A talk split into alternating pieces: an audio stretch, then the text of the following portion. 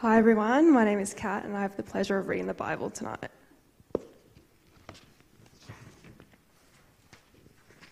Tonight, we're reading from Luke chapter 24, verses 1 to 12. On the first day of the week, very early in the morning, the women took the spices they had prepared and went to the tomb. They found the stone rolled away from the tomb, but when they entered, they did not find the body of the Lord Jesus Christ. While they were wondering about this, suddenly two men in clothes that gleamed like lightning stood beside them. In their fright, the women bowed down with their faces to the ground. But the men said to them, Why do you look for the living among the dead? He is not here, he has risen. Remember how he told you while he was still with you in Galilee. The Son of Man must be delivered over to the hands of sinners, be crucified, and on the third day be raised again. Then they remembered his words. When they came back from the tomb, they told all these things to the eleven and to all the others. It was Mary Magdalene, Joanna, Mary the mother of James, and the others with them who told this to the apostles. But they did not believe the women, because their words seemed to them like nonsense. Peter, however, got up and ran to the tomb. Bending over, he saw the strips of linen lying by themselves, and he went away, wondering to himself what had happened.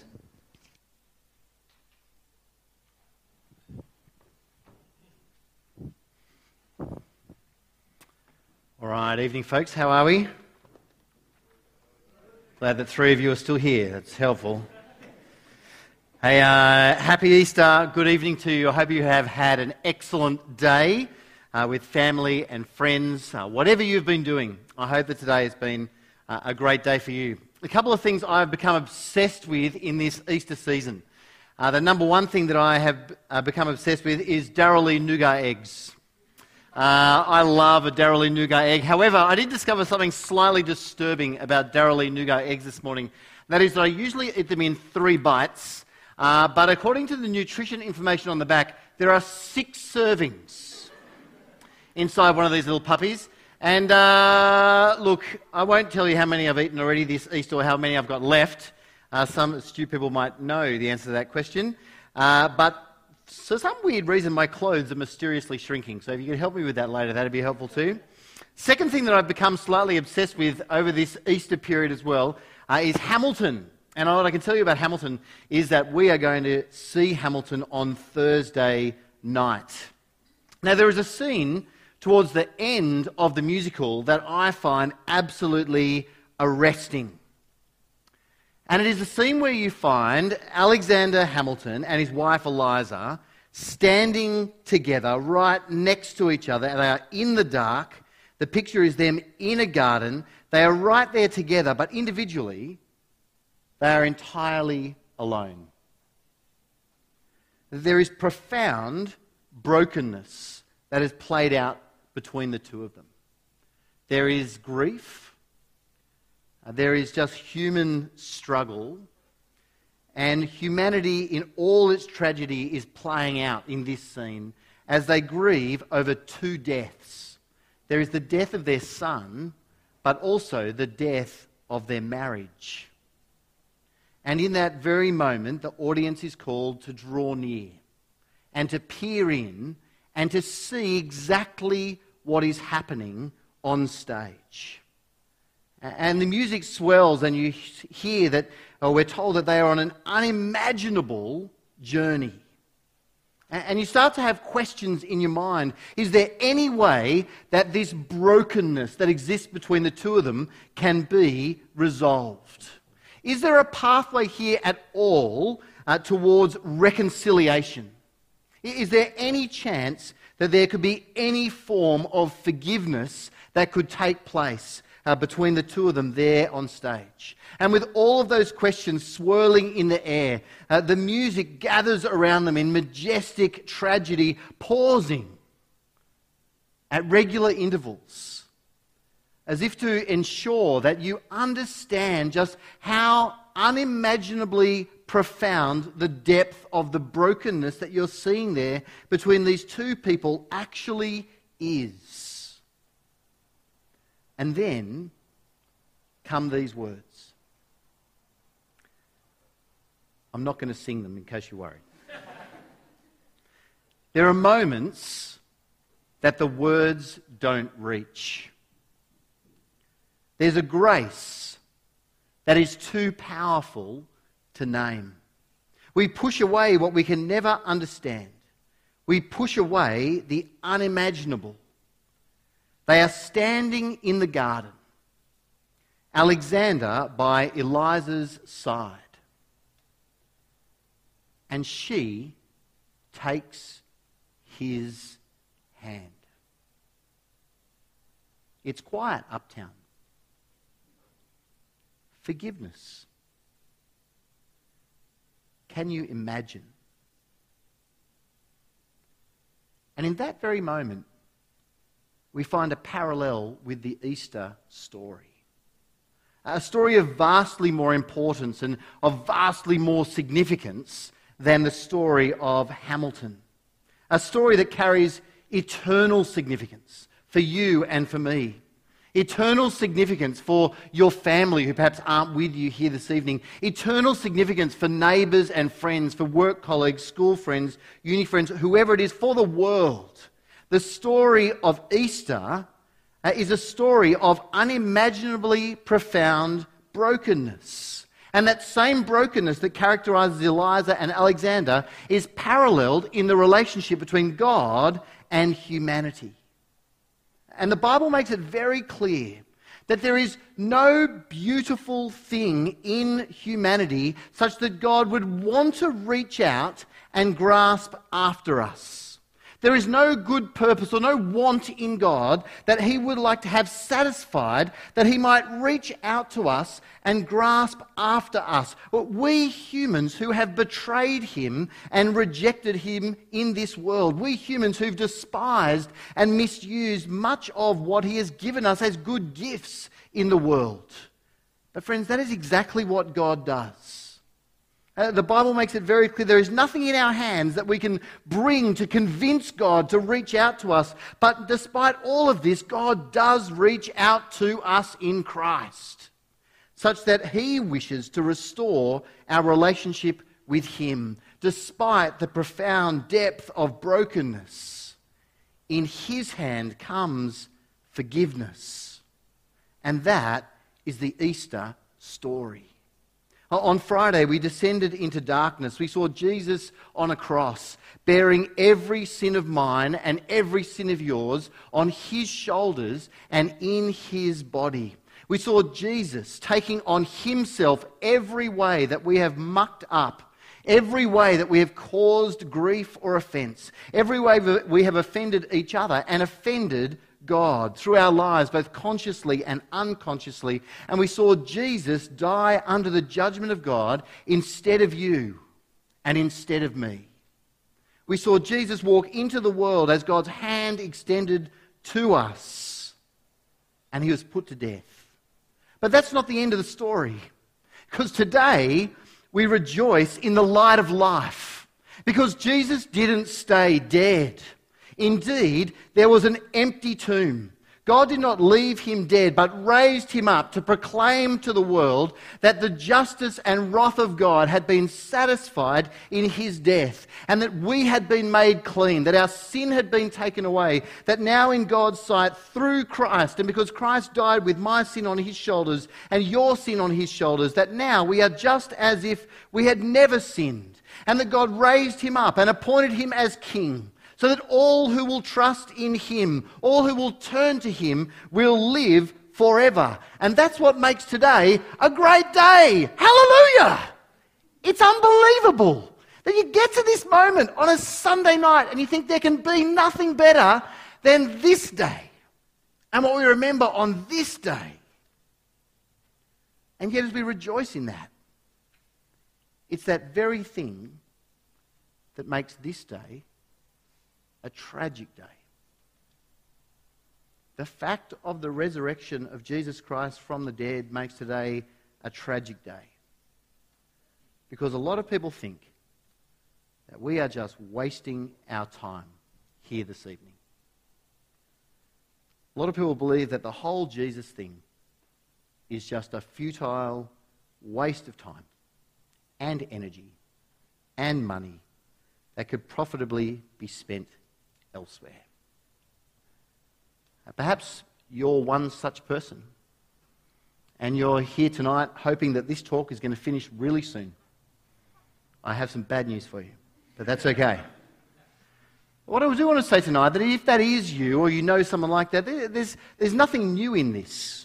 Don't get tricked into thinking that denying Jesus and the resurrection is some sophisticated 21st century philosophical idea that only mature intellectual people like us have been able to grasp onto. Friends, people have been denying the reality of Jesus' life and death and resurrection from the very moment that it happened.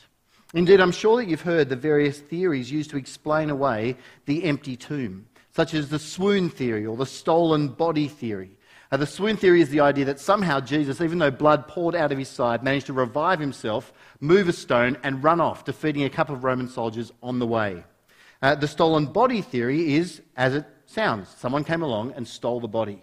Uh, the reality of all of these different ideas is that these theories are actually laughed at today by serious scholars. Uh, no one actually believes these things anymore. Uh, let me give you a brief explanation of the stolen body theory and why it just can't be right. Just stop and consider for a moment.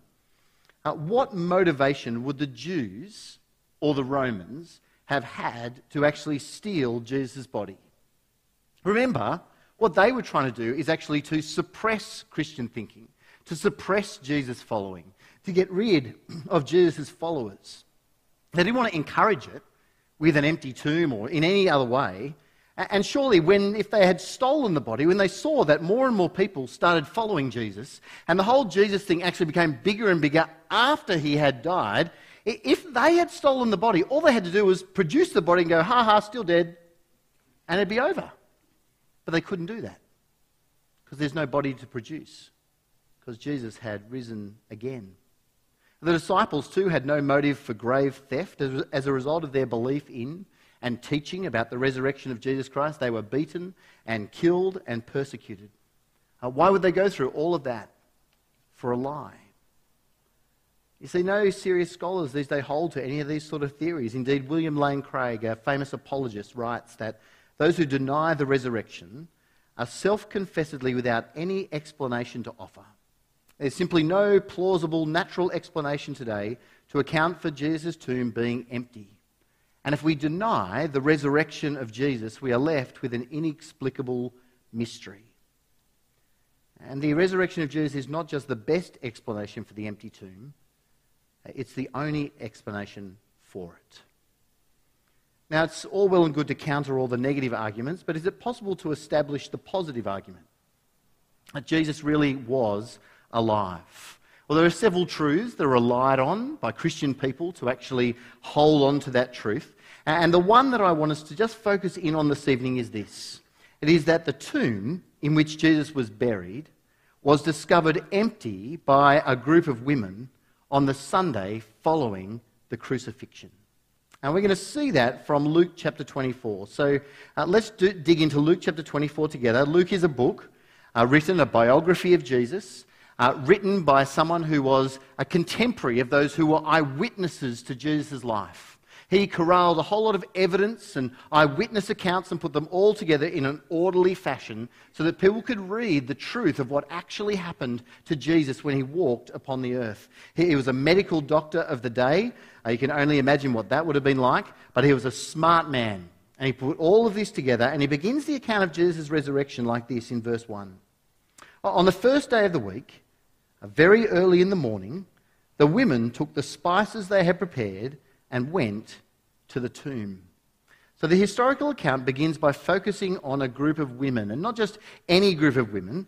Uh, we're told in verse 10 that this group of women consists of Mary Magdalene, Joanna, Mary the mother of James, and a whole lot of others who were with them. So here is a group of women uh, who had spent time with Jesus. Here's a group of women who had listened to Jesus. Here's a group of women who knew what Jesus was about and what Jesus had said. In fact, in Luke chapter 23, we're told that this group of women also watched Jesus die. They watched his listless body taken down from the cross and taken away. They were inside Jesus' inner ring. And they should have known, if they'd listened carefully, just what would actually happen on this Easter Sunday morning. But we find them here heading to the tomb to anoint his body with oil and spices, following a long standing Jewish ritual that you would go and show reverence to a dead body by anointing it in, a variety of different ways, but also aiding the dispersing of odours as the body decomposed. So they're expecting to go and find a dead Jesus. But look what happens in verse 2. Now they found the stone rolled away from the tomb, but when they entered, they did not find the body of the Lord Jesus. Now, they expect to find a dead Jesus. Instead, they find the stone rolled away. They expect to find the body of Jesus. Instead, they find nothing. And immediately they're in a state of confusion. And verse 4 tells us that they started to wonder about this. Indeed, they're perplexed or confused or disturbed by it. They're expecting one thing, they found another thing, and the situation becomes increasingly perplexing for them. Verse 4 While they were there wondering about this, suddenly two men in clothes that gleamed like lightning stood beside them. And they did the only thing that any rational person would do at that point in time they fall down on their face and freak out a little bit. And then the men have something to say to them in verse 5. They say, Why do you look for the living among the dead? He's not here. He has risen.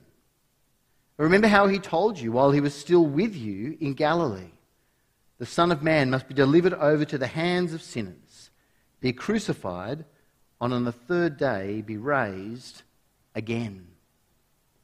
So they're called to remember. They're called to remember what Jesus had said to them. They're called to remember what Jesus had said he would do. They're challenged, why do you look for the living among the dead, given all that your master said? And when they hear those words, verse 8 tells us that they did remember. They remembered what Jesus said, and then they knew what had happened. And they head off to report it to other people. And they are certain. Well, what about you? We weren't there, but can we be certain of these things? Well, three more things that I think go significantly into this story. The first one is that Jesus' tomb was never venerated as a shrine. You know, in this day and age, when someone significant, a holy person or a, a, rabbi or someone else significant died, people would set up a big shrine at that person's tomb. And in Jesus' day, there is evidence of at least 50 such sites. But it's never mentioned. And there's no evidence that there ever was such a shrine for Jesus, which suggests that his bones were never there. And his death was never venerated because he rose. Uh, secondly, uh, it's important for us to note that the tomb was discovered empty by women. Uh, why is that important? Well, because the testimony of women in the first century amongst uh, Jewish culture was considered worthless.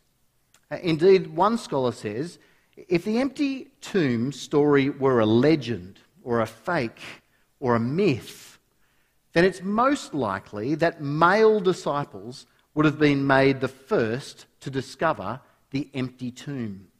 The fact that despised women, whose testimony was deemed worthless, were the chief witnesses to the fact of the empty tomb can only be plausibly explained if, like it or not, women actually did discover the empty tomb. And then, thirdly, and I think one of the most intriguing stories for me is what happens when the Roman guards and the Jewish leaders discover that Jesus has risen from the dead.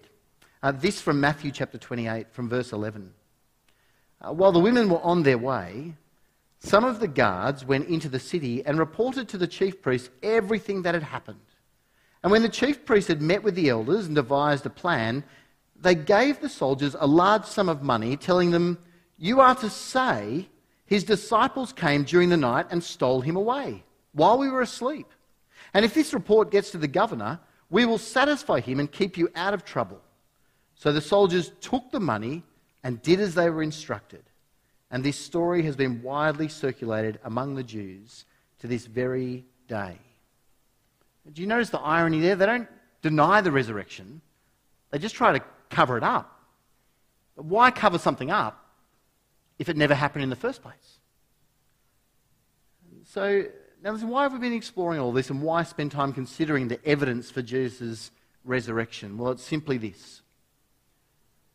If Jesus did really rise from the dead, if there was a man who really died, if there was a man who was really dead and dead, dead, if there was a man who claimed to be God and who came from God, who actually walked on the earth, but then who stopped breathing, whose heart stopped pumping, whose body was laid in a tomb, and if that man who lived once and then died actually lived again, then that is not something that you can be ho hum about.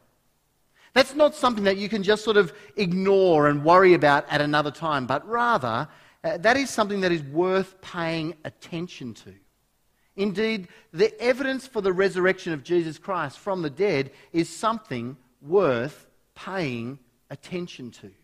Uh, because despite 2,000 years of our best efforts, humanity has not even got close to resurrecting someone from the dead. That's something that only God can do. And if that happened, then it is something that God did do. And on the basis of the evidence, you can only say that it happened. And it's on the basis of this and other evidence that an agnostic rationalist commentator like Andrew Bolt, and I won't comment on Andrew Bolt. I know he can be a divisive figure among people. If you've never heard of him, leave it that way, it'll be better for you. Uh, but on the basis of e- evidence of Jesus Christ, he's gone on video this week, an agnostic rationalist, and he's actually testified to the amazement, to, to his amazement, that the resurrection has intellectual merit, which I think is absolutely fascinating. Uh, similarly, uh, C.S. Lewis Despite being a full blown cynic and an atheist, full of antagonism for Christians and Christianity, uh, after examining the evidence, he changed his mind. After examining the basis and claim for claims of Christianity, C.S. Lewis concluded that in other religions there was no valid historic claim as there was in Christianity and his knowledge of literature forced him to treat the accounts of Jesus' life and death and resurrection as trustworthy. And since 30 AD, wise, rational people have been changing their minds and coming to the belief that indeed Jesus did rise from the dead. And many such people are with us here tonight. There are many reasons why people come to that conclusion. Just one that we've examined tonight. For, for some, though, it's the eyewitness testimony to the resurrection that convinces them of the truth. For some, it is the fact that Jesus appeared to his mother and his brothers, to his disciples, to hundreds of others, and even to enemies that demonstrate that the resurrection is historical fact. For some, it's the sheer number of people that Jesus appeared to. More than 500 people, we're told in various places at various times over a couple of weeks. Uh, for some, it's the faith of the disciples and the fact that they kept testifying to the resurrection of Jesus Christ from the dead time after time, even unto the point of death. Uh, for some people, it's the life changing impact of the resurrection and the impact that it's had on people in the first century and in every century after that. For some people, uh, it is the testimony to the resurrection outside the Bible that convinces them that the resurrection must be true. For many, it's the weight of all of that, and then seeing that it is the resurrection that helps you make sense of life itself. Indeed, the resurrection of Jesus Christ from the dead gives you the answer to the ultimate questions of why you are here and what you're supposed to be doing with your life. Uh, the resurrection says you are here because the resurrected king loves you. And what you're meant to be doing with your life is orienting everything around him. So, where are you at with the resurrection of Jesus Christ from the dead? And if you're not yet over the line, what might it take you to be convinced? That the resurrection actually happened. Now, I think it's really important to note that there is a place for doubt in the resurrection story. And we actually find it in Luke chapter 24. Because as the women go and report to the other disciples that Jesus has risen from the dead, that the tomb is empty, that he is, he is not there and he has risen, what's really interesting is that the disciples don't go, Woo, excellent, let's move on now and start preaching. No, in fact, the disciples doubt. They have a moment where they're like, ah, this sounds dodgy. Look at me from verse 9 in Luke chapter 24. When the women came back from the tomb, they told all these things about the resurrection of Jesus to the 11 remaining disciples and to everyone else who was with them. That was the collection of women there, verse 10. And then verse 11.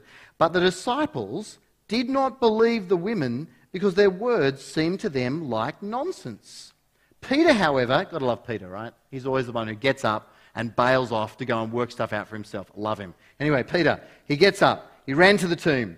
Bending over, he saw the strips of linen lying by themselves. And he went away, wondering to himself just what had happened.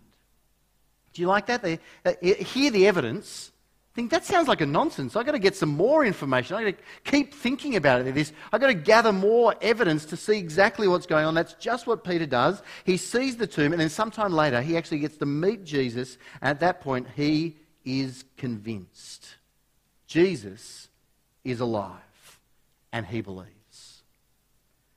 So, what about you?